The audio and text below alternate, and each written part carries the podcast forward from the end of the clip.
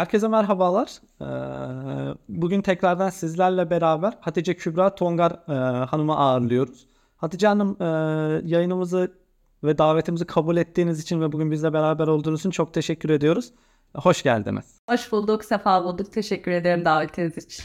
Biz teşekkür ederiz. Şimdi Hatice Hanım ben sizi kendim tanıtabilirim. Aile danışmanı diyebilirim. Hoca diyebilirim belki. Belki yazar diyebilirim. İşte bağırmayan annelerden tutun kardeş kıskançlığına kadar. Ama sözü önce size bırakmak istiyorum. Böyle kısaca kendinizden bahsedebilir misiniz bizlere? Çok zor bir soru oldu bu. İnsanın kendini tanıtması en zordur herhalde. Yani e, yazar kısmından böyle kısaca bahsedecek olursam zira evet bahsettiğiniz gibi pek çok rol belki var hayatında. E, işte akademik seyrimle alakalı rollerden bahsedebilirim. Ebeveynliğimle ilgili rollerden bahsedebilirim. Devam eden işte öğrenciliğimle ilgili şeylerden bahsedebilirim ama e, hayatta ne yaparsam yapayım, ne okursam okuyayım ya da hangi rol içerisinde olursam olayım yazmak eylemi benim için çok merkezde bir yerde.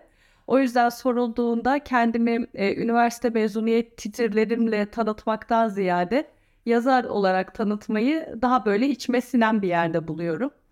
Ee, yazarlık sürecimde de e, böyle hani belli başlı köşe taşları var hakikaten. Ee, insanın e, hangi işi yaparsa yapsın herhalde çocukluktan gelen bir kabiliyetine e, binaen bir şeyler oluyor. Evet bende de öyle işte hep yazıyordum zaten işte okul kompozisyonlarında derecelerim vardı ya da işte dergilerde çıkmış yazılarım vardı ki çocuk dergilerinde bile daha çocukken yazıp gönderdiğim şeyler vardı.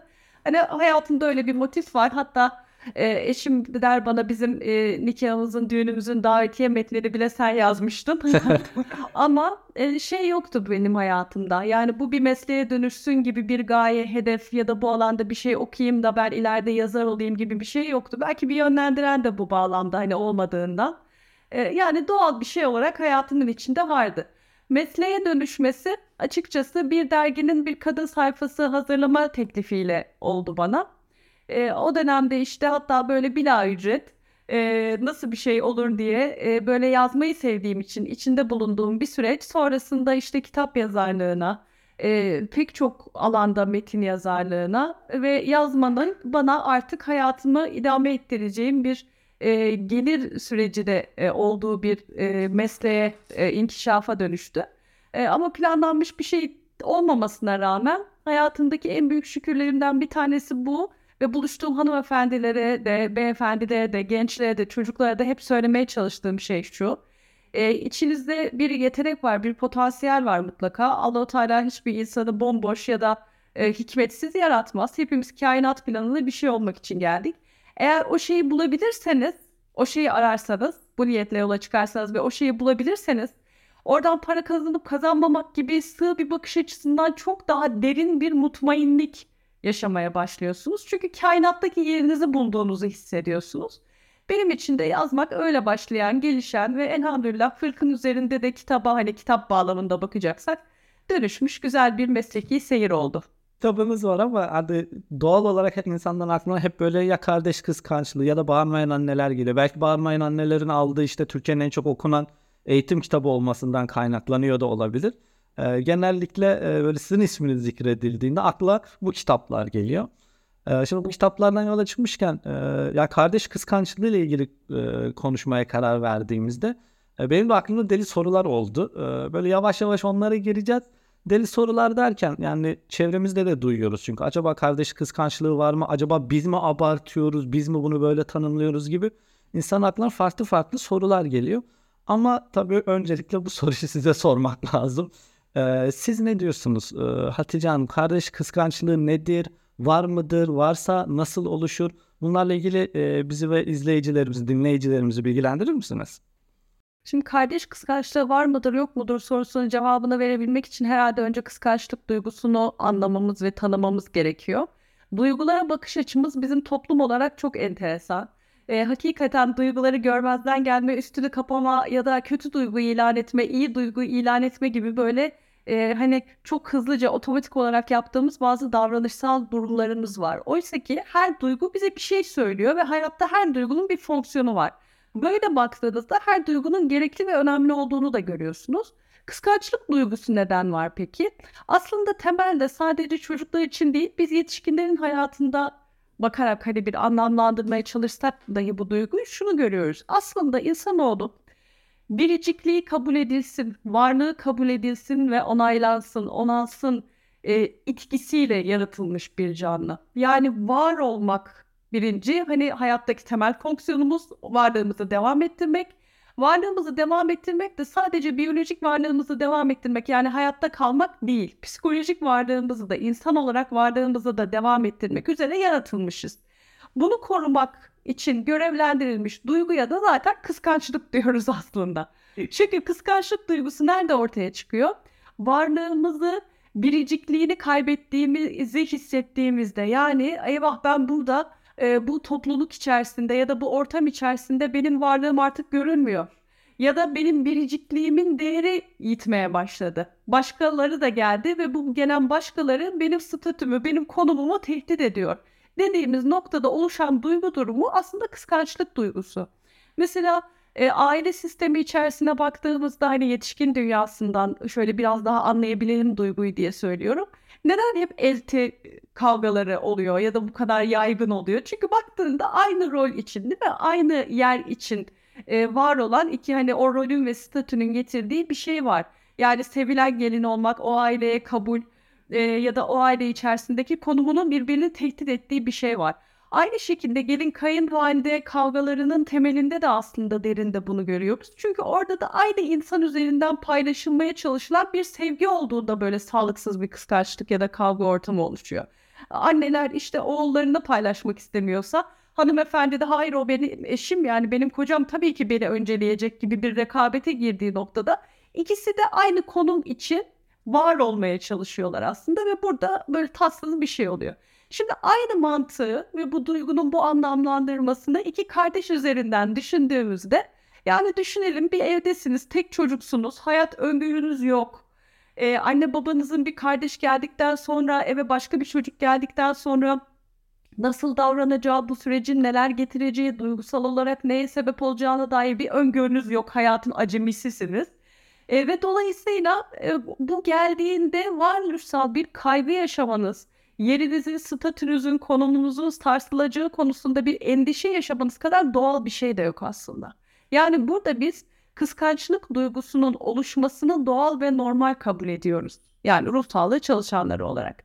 Bir yerde bir eve bir kardeş geldiğinde evde bulunan birinci çocuk eğer hiçbir tepki göstermiyorsa buna o gayet her şey güzel, inanılmaz böyle çiçek çiçek kalp kalp gidiyorsa burada mı çocuk acaba duygularını çok mu baskılıyor, acayip bir böyle normalin üstünde bir e, adaptasyon davranışı gösteriyor diye bunu asıl sorgulamamız gerekiyor. Çünkü bu varoluşsal kaygıyı çocuğun hissetmesi çok normal. Düşünün ki öyle bir eve e, yeni bir birey geliyor. Hem bu sürecin ne getireceğini bilmiyorsunuz. Bu bir kaygı sebebi. Bu zaten birinci büyük kaygı. İkincisi bu bebek acizliği sebebiyle anne babanın e, vaktinin çoğunu, enerjisinin çoğunu alıyor. Sizden ciddi bir ilgi alaka eksikliği üzerinizde e, olmaya, oluşmaya başlıyor. E, bunu da anlamlandıramıyorsunuz eğer iyi bir duygusal destek size verilmiyorsa. Ve doğal olarak hissettiğiniz en temel şey eyvah benim tahtım sallanıyor, gidiyor yani elden gidiyor, anne baba gidiyor, anne baba sevgisi gidiyor. Hissettiğimiz şey bu. Kıskançlık duygusu oluşuyor çocukta ve bu kıskançlık aynı öfke duygusu gibidir. İnsan bedenine bir enerji verir. İnsanı depresif bir hale getirmez, agresif bir hale getirir. Aynı öfke duygusunda olduğu gibi. E bu agresifliği, bu oluşan içimizdeki enerjiyi küçük bir çocuk açısından düşündüğümüzde kontrol etme becerisinin de olmadığı yaşlarda genelde oluyor zaten oluşuyor. E ne oluyor? Gidiyor kardeşine vuruyor, ısırıyor ya da onun canını acıtacak bir şeyler rakibiyle yani savaşmaya çalışıyor. Bu enerjinin getirdiği, o döneminde verdiği o regüle etme becerisinin olmaması sebebiyle. E bu sefer anne babadan bir de azar işitiyor. Yani anne babamın sevgisini kaybediyordu korkusuyla oluşan şeyin sonucunda hakikaten bir azar, bir sevgi azalmasına yönelik davranışlar da görebiliyor. Hah diyor kesin tamam gitti yani benim elimden iktidar gitti. Benim elimdeki taht sallandı. İşte bu da neye sebep oluyor? Belki o kıskançlık davranışının derinleşmesine. Ama temelde bunun olması o kadar doğal ve o kadar insani bir şey ki bunu bilerek yaklaşıyor olmak belki süreci yönetmemizde de bize yardımcı olacak. Evet. Ya çocukken şimdi duygulara girdiniz. Biraz oradan devam etmek istiyorum. Çok ilgimi çekti. Şimdi e, çocukken belki kelimelere çok takılmıyoruz ama şu an mesela benim kelime dağarcığımda kıskançlık ve gıpta etmek veya farklı kelimeler de ekleyebiliriz. Farklı anlamlar ifade ediyor. Belki aynı duygu ama farklı şey ifade ediyor. Böyle kıskançlık biraz daha kötü ama gıpta etmek böyle kıskanmıyorsunuz da özeniyorsunuz tarzı yaklaşılıyor. Peki hani bu süreçte bu çocuklara bunu öğretmek mi gerekir? Bunu anlatmamız mı gerekir daha o küçük yaşta? Akışına mı bırakmak gerekir? Hani bahsettiğiniz aşamalarda çocuklara nasıl davranmak gerekir? Belki şunu şöyle toparlamak gerekebilir. Buna bir önlem almak gerekir mi? Yani ikinci gebeliği, hamileliği öğrendiğinde ebeveynler buna şimdiden mi hazırlanmalılar ve yoksa bu bir doğal süreç. Hani bir çocuk gelsin bir ne olacağını görelim. Hani daha e, dereyi görmedik hemen paçaları sıvamaya başlamayalım mı olacak? Hani burayla ilgili neler söylersiniz? Ebeveynlere öneriden önce şu gıpta kısmında güzel bir pencere açtınız. Oraya ufacık bir söyleyeyim. Oraya öyle geçeyim müsaadenizle. Şimdi kıskançlık duygusu bir duygu olarak elimizde var değil mi? Bu ham bir veri. Şimdi biz bunu iyi yönettiğimizde buna gıpta diyoruz. Bunu kötü yönettiğimizde yıkıcı etkisini ortaya koyduğumuzda buna ne diyoruz? Haset diyoruz mesela. Daha yıkıcı bir noktada yani böyle kötü. Onda olmasın bende olsun. İyi yönettiğinde onda "Aa, ne güzel bende de olsun. Bu işte buna gıpta diyoruz. Bu aslında yönetmeye bağlı bir süreç olduğu için yani duygunun kendisinden bağımsız, içimizde oluşan bu duyguyu nasıl yöneteceğimizle ilgili bir kısım olduğu için elbette biz ebeveynler olarak hayatta yaşadığımız kendi kıskançlıklarımızı, çünkü bak bu çok insani bunu herkes yaşar. Kendi kıskançlıklarımızı doğru yöneterek diğer her konuda olduğu gibi tabii ki çocuklarımıza model olacağız ve bunu çocuklarla konuşacağız. Ama derseniz ki bunun küçük, küçük bir çocuğun yapmasını beklemek gerçekçi mi? Hayır hiç gerçekçi değil. Yapamaz çünkü. Yani özellikle biz biraz aslında insan beyninin gelişimini, tekamülünü az birazcık vakıf olsak çocuklardan ne bekleyip bekleyemeyeceğimize de vakıf olmuş olacağız.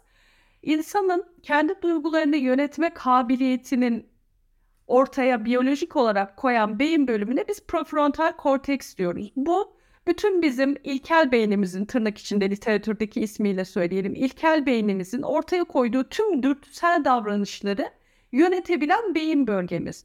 Bu beyin bölgesi kaç yaşına geldiğimizde tam tekamül etmiş oluyor biliyor musunuz? 25. Şimdi 25 yaşına kadar elbette ki bu hani sıfırdan birden 25'te tam olmuyor. Gelişe gelişe o kıvama geliyor ama 25 yaşına kadar bir insanın verdiği kararlarda çok akılcı, çok iradesini kullanarak, çok böyle bir yetişkin analizi yaparak karar veriyor olmasını beklemenin gerçekçi olmadığını bir kabul edelim. Şimdi bunu yaş dönemlerine göre beynin bu bölümünün gelişimine baktığımızda okul öncesi dönemde neredeyse hiç Kontrol. o yüzden okul öncesi dönem çocuğu çok dürtüsel. Yani o yüzden öfkelendiğinde öfke krizi geçiriyor. O yüzden işte bir şey istediğinde ve sen hayır dediğinde engellendiğini hissedip hemen ağlamaya başlıyor. O kadar dürtüsel ki. Hani biz buna ne diyoruz halk arasında? Çocuklar çok doğal, içi dışı bir. Aslında duygusunu yönetemiyor yani. Hani beyni o şekilde gelişmedi daha henüz.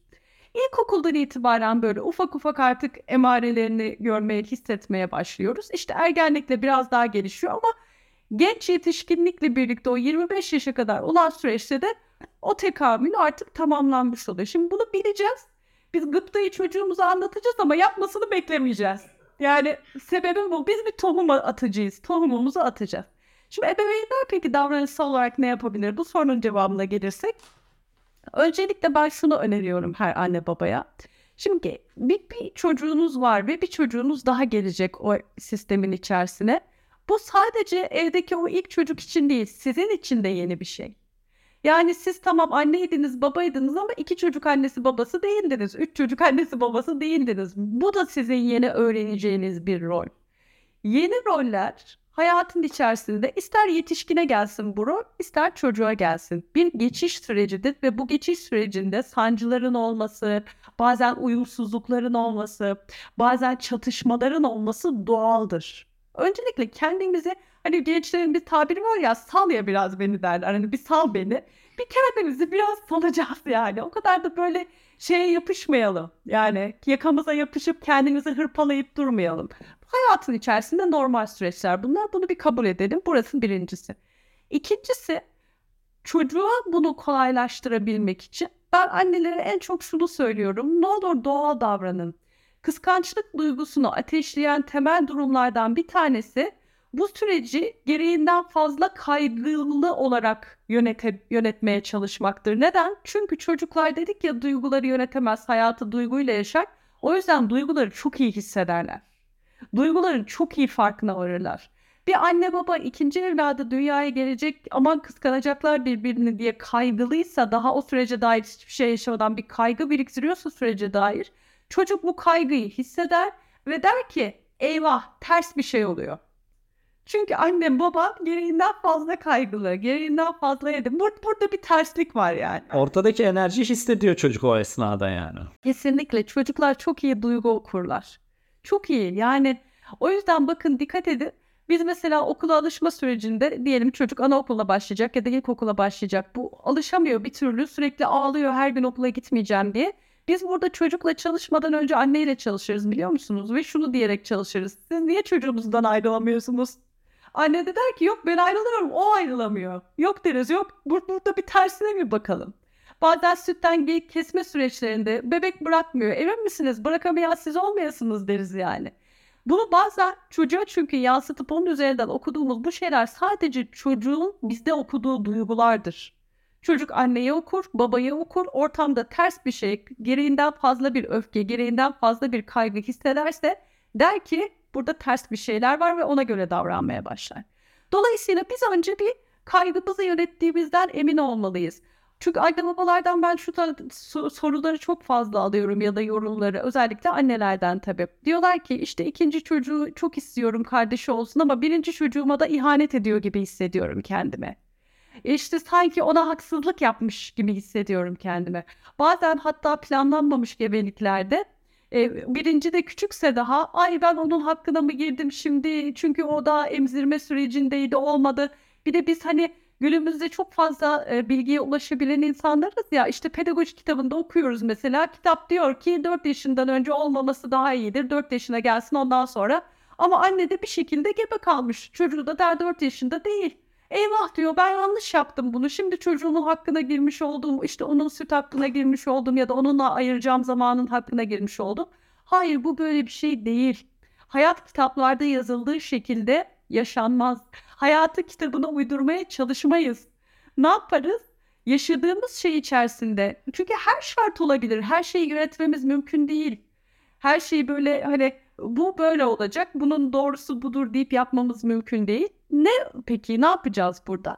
Herkesin kendi normali ve kendi doğrusu kendi aile sistemi içerisindedir. İlla ki bir yaşa bağlı kalıp kalmamak değil. Tamam bir gebelik yaşıyorum. Planlı ya da değil. Eve bir çocuk daha gelecek. Burada ben ne hissediyorum? Mutlu mu hissediyorum kendimi bir çocuk daha? O zaman mutluluğumu birinci çocukla da paylaşacağım. Bir duygumu perdelemeye, gölgelemeye çalışmayacağım. Bakın bir nesil öncesinde şimdi çok daha bilinçli ebeveynler var çünkü bilgiye ulaşmak daha kolay. Bir nesil öncesinde şöyle sahneler çok fazla oluyordu. Sırf birinci çocuk kıskanmasın diye mesela ona deniyordu ki biz kardeşini sevmiyoruz zaten. Seni seviyoruz, onu sevmiyoruz. Şimdi bu çocuk için çok güven sarsıcı bir şey. Birinci çocuk için güven sarsıcı bir şey. Bakın ikinci değil yani. Birinci. Neden? Aa yani bu anne baba kendinden gelmiş bir çocuk. Onun da annesi babası ve onu sevmeyebiliyor demek ki. E ya böyle bir de sevmezse. ihtimal var. e ya böyle bir ihtimal var demek ki sevilmeme gibi bir ihtimal. Dolayısıyla gerçekliğinden çıkardığımız, sahte bir şeye büründürdüğümüz her şey çocuğu kaygılandırır ve süreci yönetmemizi zorlaştırır. Bazen de ebeveynler şunu yapıyor iyi bir şey olarak düşünerek. Bak kardeşin gelirken sana oyuncaklar getirdi. Hayır bu değil ya. Yani sen çocuğuna abla ya da abi olduğu için bir hediye alıyorsan gerçeği söyle çarpıtma. De ki sen bugün yeni bir role kavuştun bak abla oldun abi oldun. Bunun ne demek olduğunu büyüdükçe daha iyi hissedeceksin. Şu an hissedemiyor olman çok normal. Ama ben seni de tebrik etmek istiyorum. Bak sana şöyle bir hediye aldım. Ablalığını kutlamak için, abiliğini kutlamak için diyebilirsin ve bu çok tatlı bir şey olur. Ama gelirken sana hediye getirdi. Onu sevmiyoruz ya da hiçbir düzenimiz değişmeyecek. Aynı ile devam edecek. Bunlar hep gerçek dışı şeyler. ve çocuğu kıskançlığa sevk eden ebeveynle çocuğun arasını açan şeyler de açıkçası bu. Dürüst olacağız. Duygularımızı güzel yöneteceğiz. Harika. Şimdi Hatice Hanım hep öncesine odaklandık. Yani ebeveynlerin nasıl olması gerektiği veya yanlışlarına bir yerde odaklandık. Çözüm önerileri sunduk. Şu da bir gerçek dediğiniz gibi hayat kitaplarda olduğu gibi yaşanmıyor. Şimdi bir ebeveyn süreci yanlış yönetmiş ol- olabilir. Yani gebelik, hamilelik sürecini doğum sürecine kadar belki 2-3 yaşına gelene kadar yanlış yönetmiş olabilir. Peki bundan sonra ebeveyn bunu fark ediyor olabilir. Yani çocukların hani birbiriyle anlaşamaması kıskançlık demek değildir diye düşünüyorum. Farklı mizaç da olabilir. Öyle değil mi? Yani hani herkes herkesle anlaşamıyor neticede. Yani aynı kandan geldiğimiz akrabalarımızla bile anlaşamadığımız çok zaman oluyor. Belki böyle bir durum vardır ama hani bunu belki bir kenara koyabiliriz. Gerçekten bir kıskançlık durumu var. Yanlış yönetilen süreci nasıl olumluya çevirebilir? Bu aşamada ebeveynler neler yapabilir peki? Şimdi tabii bu sorunun cevabı çocuğun yaşına göre değişir. Yani kaç yaşına gelmiş çocuklardan bahsediyoruz. Buna göre elbette ki değişkenlik gösterir. Bireysel hikayeye göre de değişkenlik gösterir. Ama temelde biz e, hani şeyi de çok yaşıyoruz. Mesela e, işte pedagojik bir bilgi veriyorsunuz herhangi bir konuda. E, anne diyor ki ama benim çocuğum artık ergenlik çağına geldi. Biz bu yaşları geçtik. Ne yapabiliriz diyor mesela. Şimdi burada da dediğimiz şey aslında bu sorunuzun cevabında dediğimiz şeyle aynı olacak. O da ne? Bir şeyi fark ettiyseniz yanlış yaptığınızı ve o yanlıştan döneceğiniz noktadaysanız eğer hemen hemen bugün buna niyet edeceksiniz bir kere. Kaç kaçmış gitmiş diye bir şey yoktur insan hayatında hiçbir zaman. Bugün buna niyet ettim. Tamam. Gideceğim çocuklarım da artık belli yaşlara geldiler, büyüdüler. Karşıma alacağım. Yavrum ben bugün bir yayın izledim. Ve o yayında fark ettim ki aslında bazı şeyleri ben yanlış yapmışım. Hakkınızı helal edin. Yani anne babalar da neticede insan ve insan olduğumuz için hata yapıyoruz. Yani ben de bugün hata yaptığımı fark ettim. Bugünden sonra istiyorum ki gelin şu aile sistemimizdeki hataları birlikte bir konuşalım, değerlendirelim ve nasıl daha iyi yapabiliriz beraberce buna bir karar verelim. Siz taleplerinizi söyleyin. Ben öğrendiğim şeyler, yeni şeyleri söyleyeyim, nasıl yapabileceğimizi ve buna bir karar verelim. Bu çok samimi ve şey bir yaklaşım çocuklar için, anlamlı bir yaklaşım. Çocuğun yaşına göre bazen küçük yaştaki çocuklar yani diyelim 7-8 yaşındaki çocuklar böyle bir talebi ya da sizin böyle bir cümleyle girişinizi anlamıyor gibi görünebiliyorlar yaşları itibariyle. Fakat inanın e, yıllar sonra geriye dönüp baktıklarında bu çok anlamlı ve kıymetli bir şey olacak onlar için. Yani düşünsenize şimdi ben 38 yaşında bir insanım. Yani bana bugün daha annem gelip dese ki ya kızım bazı şeyleri yeni yeni öğreniyoruz. Çocukluğunda şu olmuştu ama vallahi hatalıymış yani biz de bilmiyorduk. Hakkını helal et. Gel bu, bu anlamda baş, başa saralım, baştan yaşayalım demiş olsa yani benim bile bu yaşta hoşuma gider. Çünkü anne çocuk arasında, baba çocuk arasında böyle bizim gözümüzle görmediğimiz hayat boyu devam eden duygusal ve psikolojik bağlar var. Biz yeter ki iyi bir niyetle bunu başa sarmaya niyet edelim ve aile sistemimizde bunu o günden itibaren samimi bir şekilde yaşatmaya başlayalım. Çünkü şu da çok oluyor ve çocuklar için bu da çok güven kırıcı bir şeye dönüşebiliyor. Nedir o? Mesela anne baba bir şey görüyor, bir şey okuyor, farkına varıyor hatasının. Diyor ki tamam buradan döneceğim. Hatta bunu gidiyor çocuğa da söylüyor. Yavrum bak şöyle. Ama sonra ertesi gün hani aynı tas aynı havam devam ediyor sistem. Hiçbir değişiklik olmuyor. Bu güveni sarsan bir şey. O yüzden önce kararı bizim kendimiz almamız lazım. Yani sağlam bir niyet içerisinde olmamız lazım. Bu her şeyi doğru yapacağız demek değil. İnsanız hata yaparız. Fakat en azından o sağlam niyetimizin bir işareti olan değişimi çocuğumuza yaşatabiliyor olmamız lazım. Temel e, nokta sanıyorum burası. Bunu yapabilir anne babalar. Harikasınız. Bunun için teşekkür ederiz Hatice Hanım. Ee, belki biraz da e, hani bu kitabının kısmına geçebiliriz. Bağırmayan anneler. Şimdi bağırmak, öfkelenmek, bazen hani e, dövmek diyebiliriz öyle dediğimiz için. Eski tabirlerimiz var işte kızını dövmeyen dizini döverden tutun işte dayak cennetten çıkmadır gibi. E, bizim de zaman zaman kendi ebeveynlerimizden duyduğumuz. Hani e, genellikle bu ebeveynin durumu kontrol edememesinden mi ortaya çıkıyor?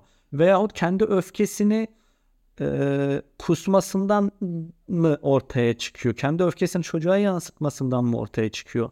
Veyahut ebe, geçmiş ebeveynlere, mevcut ebeveynlere, yani bu davranışı sergileyenlere neler söyleyebiliriz? Yani önce belki problemin temelinden bahsedebiliriz. Belki sonra tavsiyelere gidebiliriz. Ee, buraya da değinirsek çok güzel olur Hatice Hanım. Ben bağırmayan ebeveynlikten bahsederken aslında salt ses desibelinin artması hadisesinden bahsetmiyorum. O bir sembol aslında. Bağırmayan ebeveynlik demek psikolojik şiddet göstermeyelim demek. İşin hani şey tabiri. Çünkü bizler artık bence ülke olarak biliyoruz ki e, işte fiziksel şiddet yani çocuğu dövmek, işte canını yakmak, fizik bedenine bir şekilde zarar vermenin kötü olduğunu artık e, hepimiz biliyoruz ve kabul ediyoruz. Ha zaman zaman nefsine düşen ve bu davranışlarda bulunan yetişkinler vardır. Ama bence onlar dahi bizim çocukluğumuzdan farklı olarak bunun bir ebeveynlik hakkı olduğunu artık savunmuyorlar. Bu konuda ben çok yol kat ettiğimizi düşünüyorum. Çünkü ülkenin doğusundan batısına gitmediğim il pek kalmamıştır herhalde. Yani e, biliyorsunuz bizim e, coğrafyamız o kadar zengin ki ülkenin batısındaki bir ülkenin e, şeyin şehrin e, içerisinde yaşanan kültürle doğusundaki, güneydoğusundaki, kuzeyindeki, güneyindeki bambaşka olabiliyor. O yüzden söylüyorum yani hem her coğrafya e, olarak her bölgemizde gitmediğim hani pek bir şehir kalmamıştır. Gözlemlediğim şey sahada şu ki ve o salonları dolduran insanların benim bunu anlatacağımı bilerek salona gelen insanların bu talebinden gördüğüm şey o ki artık gerçekten fizik bedene uygulanan şiddeti savunanımız yok yani. Yapan vardır. Nef insanız, nefsimize uyuyoruzdur ama e, bu doğrudur diyen elhamdülillah artık yok. Yani genel olarak böyle bir kabul var. Böyle bir kabul olmasa zaten biz bugün psikolojik şiddeti konuşamayız. Daha fiziksel şiddeti dahi geçmemiş olsa bunu konuşamayız. Peki psikolojik şiddet derken neyi kastediyorum? Aslında çocuğun bedenini acıtmasa da kalbini acıtan, insanlığını acıtan, onurunu zedeleyen, kişiliğinde, karakterinde, psikolojisinde yara açan davranışlardan bahsediyorum. Hakaret etmek, alay etmek, adamdan saymamak, çocuğu işte aşağılamak, çocuğun varlığını hiç görmemek, çocuğun duygularını hiç görmemek, bir birey olarak kabul etmeyen tavırlar içerisinde olmak aslına bakarsanız çocuğu değil insanı acıtır. Kaç yaşında olduğunun hiçbir önemi yok. Bazen böyle biliyorum tatsız bir örnek olacak ama biraz daha anlayabilelim diye söylüyorum. Bazen işte kadına şiddet olaylarını konuştuğumuz zaman şunu söylüyoruz. Ee, işte bir erkek kadına bir tokat attığında oradaki hanımefendi gözyaşı döküyorsa yanağı acıdığı diye mi gözyaşı döküyor? Kalbi acıdı. İnsanlığı acıdığı için gözyaşı, onuru incindiği için. Çünkü bu aşağılayıcı bir davranış. Orada yanağının acıması meselesi değil. Nedir ki yanağın acıması? 5 dakika sonra geçer gider. Orada acıyan şey onuru, insanlığı, haysiyeti. Ve inanın bunun yaşı yok. Bu bir bebek için de aynı sistemde geçerli. Bir yetişkin için de bir çocuk için de aynı şekilde geçerli. Dolayısıyla temel mottomuz aslında şu bağırmayan ebeveynlikten bahsederken. Bir yetişkine ayıp olur diye söylemeyeceğin hiçbir sözü çocuğa da söyleme. Bir yetişkine yanlış olur diye davranmayacağın hiçbir biçimde çocuğa da davranma. Böylece ne olacak biliyor musunuz? Böylece insan yetiştirmiş olacağız. İnsan gibi insan yetiştirmiş olacağız. Hani temel mantığı buraya oturtalım. Hani bağırmayan ebeveynlik diye bahsederken de temel mantık tam burada olsun. Peki burada ebeveynler buna rağmen hani bunu biliyor olmalarına rağmen ya da bunu anlatıldığında kabul ediyor olmalarına rağmen neden bağırmaya ya da şiddet göstermeye çocuklarına devam ediyorlar? Bunun tabii çok katmanlı sebepleri olabilir. Çocukluğumuzda gördüğümüz şeyi devam ettiriyor olmamız e, en temel sebeplerden bir tanesi. Çünkü neden? İnsan yoğun bir stres anına girdiğinde e, artık prefrontal kortekste dedik ya biz analiz ediyoruz, hani yetişkin kararları alıyoruz. Amigdala da e, bizim korku, kaygı mekanizmamız yoğun bir şekilde çalışmaya başladığında prefrontal korteks baskılanmaya başlıyor. Bu ikisi bir terazi gibi çalışıyor. Eğer stres kaygı çok yoğunsa analiz etme, hani itidalli düşünme becerimiz azalmaya başlıyor. Bu ne oluyor? Orada otomatik pilota geçiyoruz. Yani hayatta kalma fonksiyonlarımız harekete geçiyor ve otomatik pilota geçmeye başlıyoruz. Otomatik pilotta da neler çıkıyor ortaya? Bizim çocukluktan beri öğrendiğimiz şeyler. Geçmiş. Geçmiş çıkıyor.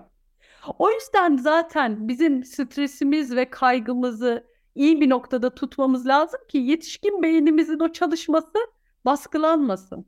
Ben annelere bu hani kıskançlığa dair konuşmalarımızda da bunun normal bir süreç olduğunu anlatma sebebim tam da bu yüzden. Çünkü mesela çocuğun çocukluğuna dair şeyleri, bizim yaramazlık dediğimiz şeyleri, aşırılık dediğimiz, şımarıklık dediğimiz şeyleri aslında çoğunlukla çocukluğun normal bir hali olarak görsek o zaman ne olacak? Kaygılanmayacağız bu davranışlardan. Bu davranışları tehdit edici bir unsur olarak görmeyeceğiz. O zaman yetişkin gibi davranmaya devam edebileceğiz. Ama biz çocuk bir dediğimiz mesela bir sözümüzü yerine getirmiyor diyelim. İç sistemimiz ne diyor? Ortamda bir tehdit var. Çocuk seni dinlemiyor. Seni saymıyor. Sana saygı duymuyor. Bir sürü şey çalışıyor içeride. Böyle olunca ne oluyor? Biz çocuğu bastırabilmek ve baskılayabilmek için hemen çocukluğumuzdan beri zaten öğrendiğimiz kartelada neler var bakıyoruz anamızdan babamızdan ne gördük? Terlik atmayı mı gördük? Bağırılmayı mı gördük? Ne bileyim git ona da bakayım cezalısını mı gör? Neyi gördüysek o çıkmaya başlıyor. Gözdağı vermek mi oluyor bu Hatice Hanım? Yani çocuklara bir gözdağı vermeye mi çalışıyor ebeveynler o aşamada sizce? Davranışı durdurmaya çalışıyorlar bence. Davranışı kontrol etmeye çalışıyorlar. Yani yaptığımız şey bu. Oradaki o davranışı en hızlı nasıl durdururum? Ben ebeveynlere bir şey söyleyeyim. Ee, insan eğitiminde anlık e, müdahaleler yoktur aslında. Yani geniş zaman stratejileri vardır. Çünkü insan e, af buyurun bu tanımıma hayvan gibi eğitilmez. Evet. İnsan duyguları vardır hani hayvanlardan farklı olarak. Kaldı ki hayvanlara bile baktığınızda bilmiyorum hiç evcil hayvan sahiplendiniz mi? Şimdi iki tane kedi var bizim evimizde ve yani bağ kuruyor gibi hissediyorsun bir hayvanla dahi ve onun da seninle bağ kurduğunu. Çünkü başkasına davrandığı gibi davranmıyor sana. Sana daha sıcak davranıyor, geliyor, kucağına yatıyor falan. Şimdi dolayısıyla insan hayvandan farklı olarak duyguları olan, haysiyeti olan, izzeti nefsi olan e, bir varlıktır. O yüzden insanın eğitimi hayvanın eğitimi gibi, ödül, ceza gibi, dayak gibi, şiddet gibi anlık müdahalelerle olmaz uzun yıllara yayacağız. Nasıl biliyor musunuz? Ben kendimi böyle bir stratejist gibi hissediyorum bazen ebeveyn olarak. Neden? Şimdi çocuğumda bir hal gördüm diyelim. Bir şey eksik.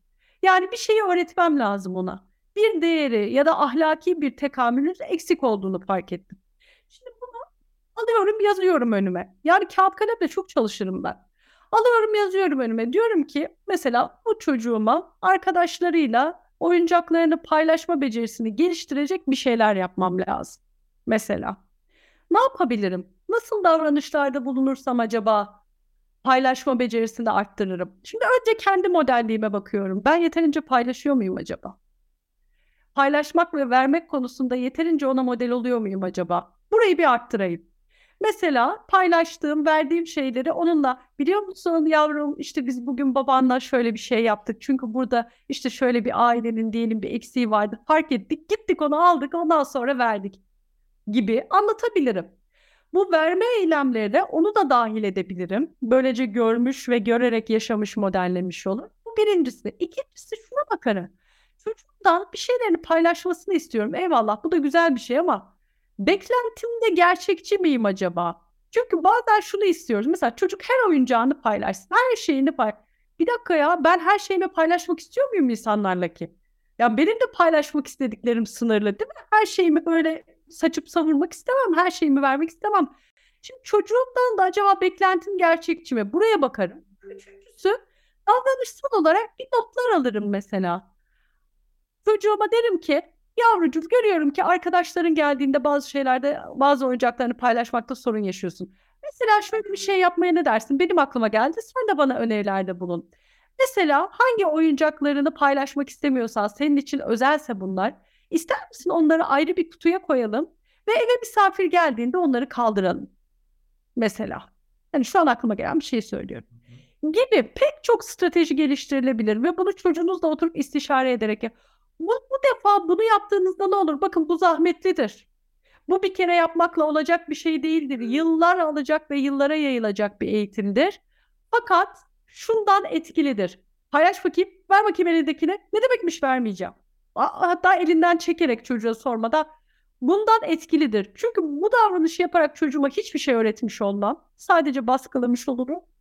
Gücümü kullanmış olurum. Ama diğer türlü çocuğuma yıllar içerisinde paylaşmayı bilen, vermeyi seven bir insan olmayı öğretmiş ve modellemiş olur. İşte yani aslında bütün bu konuştuğumuz şiddet ve korkutma yöneliminin içinden çıkmamız için gerçekleştirmemiz gereken sebep de burası. İçselleştirilmiş ahlak. Bunu döverek yapamam. Bunu ezerek de yapamam. Hatice Hanım şimdi e, çok farklı yerlerden başladık. Çocuk kıskançlığından tutun işte dövmeyen annelere kadar çocukların varoluşsal duruşundan bah- bahsedip e, belki psikolojik şiddete kadar birçok şey konuştuk. E, tüm bunların çerçevesinde düşündüğümüzde böyle bu konuşmayı dinledikten, bu yayını dinledikten sonra ebeveynlerimiz özellikle eve hangi düşüncelerle, hangi fikirlerle gitmeleri gerekiyor? Bunu da böyle genel çerçevede bize bir anlatabilirseniz çok seviniriz.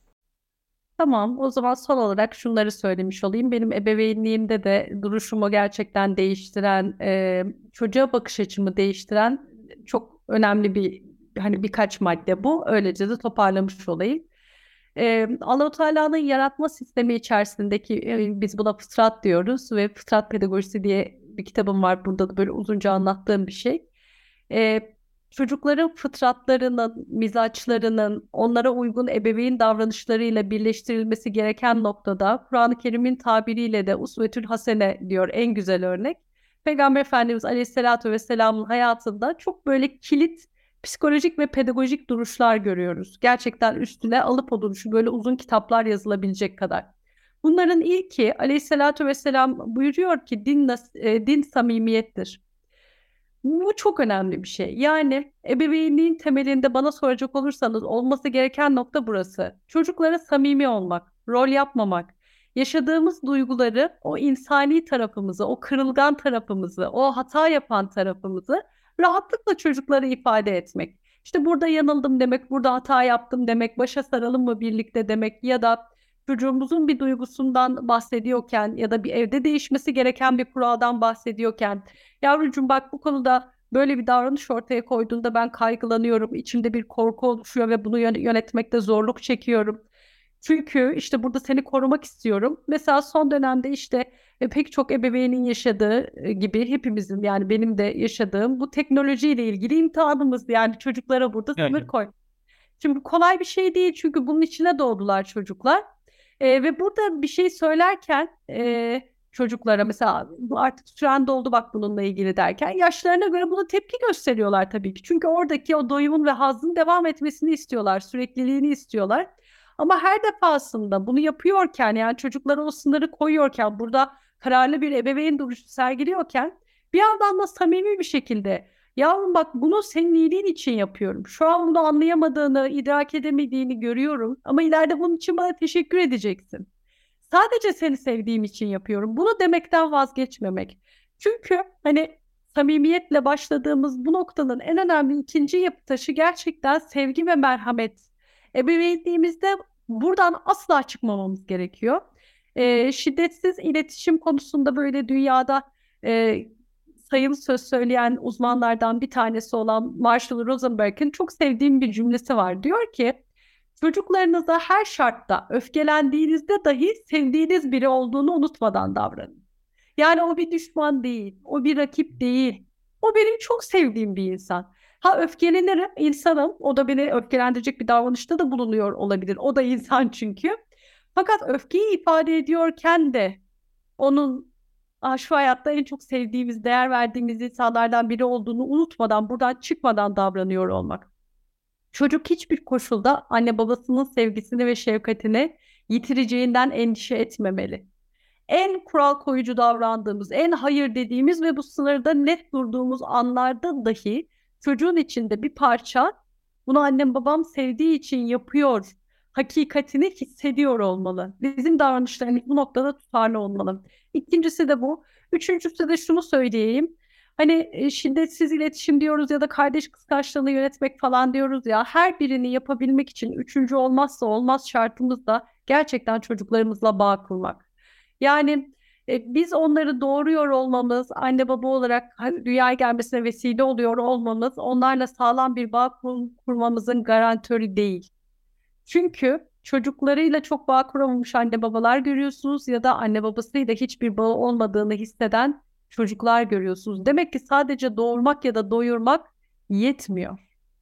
Emek gerekiyor. Her insan ilişkisinde olduğu gibi bunu, burada da emek gerekiyor. Çocuğun dünyasına girebilmenin, o emeği gösterebilmenin de temel yollarından bir tanesi onun yaşına uygun iletişim, muhabbet, oyun, hani nitelikli zaman olarak tanımladığımız o birlikte olmaktan mutlu olduğumuz bir hal var ya, o hali neyle sağlıyorsak o. Ama onu yapmayı da muhakkak ki sürdürmemiz gerekiyor. Çünkü anne babalar şunu görecekler ki eğer o kaliteli ilişkiyi ve iletişimi sürdürürlerse, yalnız bakın şu değil ufacık bir parantezde söyleyeyim. İşte diyorlar ki çocuğunla oyun oyna, oyun oynamak zorundaymışım, gideyim oynayayım. Hayır bu değil. Nitelikli zamanın tanımı bence şudur. İki kişinin ne yaptıklarından bağımsız olarak, ne yaptıklarından bağımsız olarak o anda olmaktan, birlikte olmaktan keyif aldıkları andır. Yani şu anda siz ve ben e, bir ekranın arkasından bu görüşmeyi yapıyoruz değil mi? Yani hani mekanik bir şey baktığınızda ya da iki boyutlu bir şey olarak düşünebiliriz. Ama ben şu an bu sohbeti ediyor olmaktan keyif alıyorum. Umuyorum ki siz de öylesiniz. Kesinlikle. O zaman şu an nitelikli bir zaman geçiriyoruz. İlla ki bu birlikte oyun oynamak, bir yan yana olmak falan da gerektirmez yani. Bazen ailenizden kilometrelerce uzaktasınızdır. Ama o uzaktayken yap bir seyahattesinizdir mesela. O seyahatte bir şey görürsünüz. Ay çocuklar da şurada olsaydı da onlara da şunu gösterseydim hemen bir fotoğrafını çek, çekeyim bari dediğiniz an nitelikli bir andır. İlla ki yan yana olmaya gerek yok. O yüzden bu anları ne kadar hayatımızda çoklaştırırsak çocuklarla o zaman görecekler ki çocuğa bir konuda sınır koyduğumuzda, hayır dediğimizde ya da bir kriz anını yönettiğimizde o kadar ebeveynlik gücü elimizde olacak. Bu yayının özeti o olsun. Ebeveynlik gücü şiddetle, bedensel kuvvetle olmaz, kaliteli bir duygusal bağ ile olur. Ben de bütün bu bahsettiğiniz farklı başlıkların temeline bunu koymuş olayım inşallah. Hatice Hanım çok teşekkür ederiz. Ağzınıza sağlık, bilginize sağlık. Ee, Her şey için teşekkür etmiş olalım bu şekilde. İzleyicilerimizden, dinleyicilerimizden bu en son saydığımız 3 maddeyi unutmamalarını, hayatlarında belki şiar edinmelerini, hayatlarında içselleştirmelerini rica edelim. Sadece onlardan değil ben kendime de söylüyorum bunları tekrar ederken. Hepimiz için çok önemli. Ee, samimiyet, sevgi, merhamet, kaliteli zaman geçirmek. Ee, hep çocuklarımızdan bahsettik ama şunu da kapanışta söylemek e, belki yerinde olacak. Sadece çocuklarımızla değil tüm sevdiklerimizle, bazen tanımadıklarımızla, yolda karşılaştıklarımızla dahi e, kaliteli zaman geçirmek önemli. E, sadece ülkemiz için değil tüm insanlık için en güzel davranışı sergilemiş olacağız bu şekilde. Hatice Hanım çok teşekkür ediyoruz. İyi ki katıldınız. İyi ki bu yayını gerçekleştirdik sizlerle. Tekrar davetiniz için teşekkür ediyorum. Çalışmalarınızda başarılar diliyorum. Çok teşekkür ederiz sizlere de.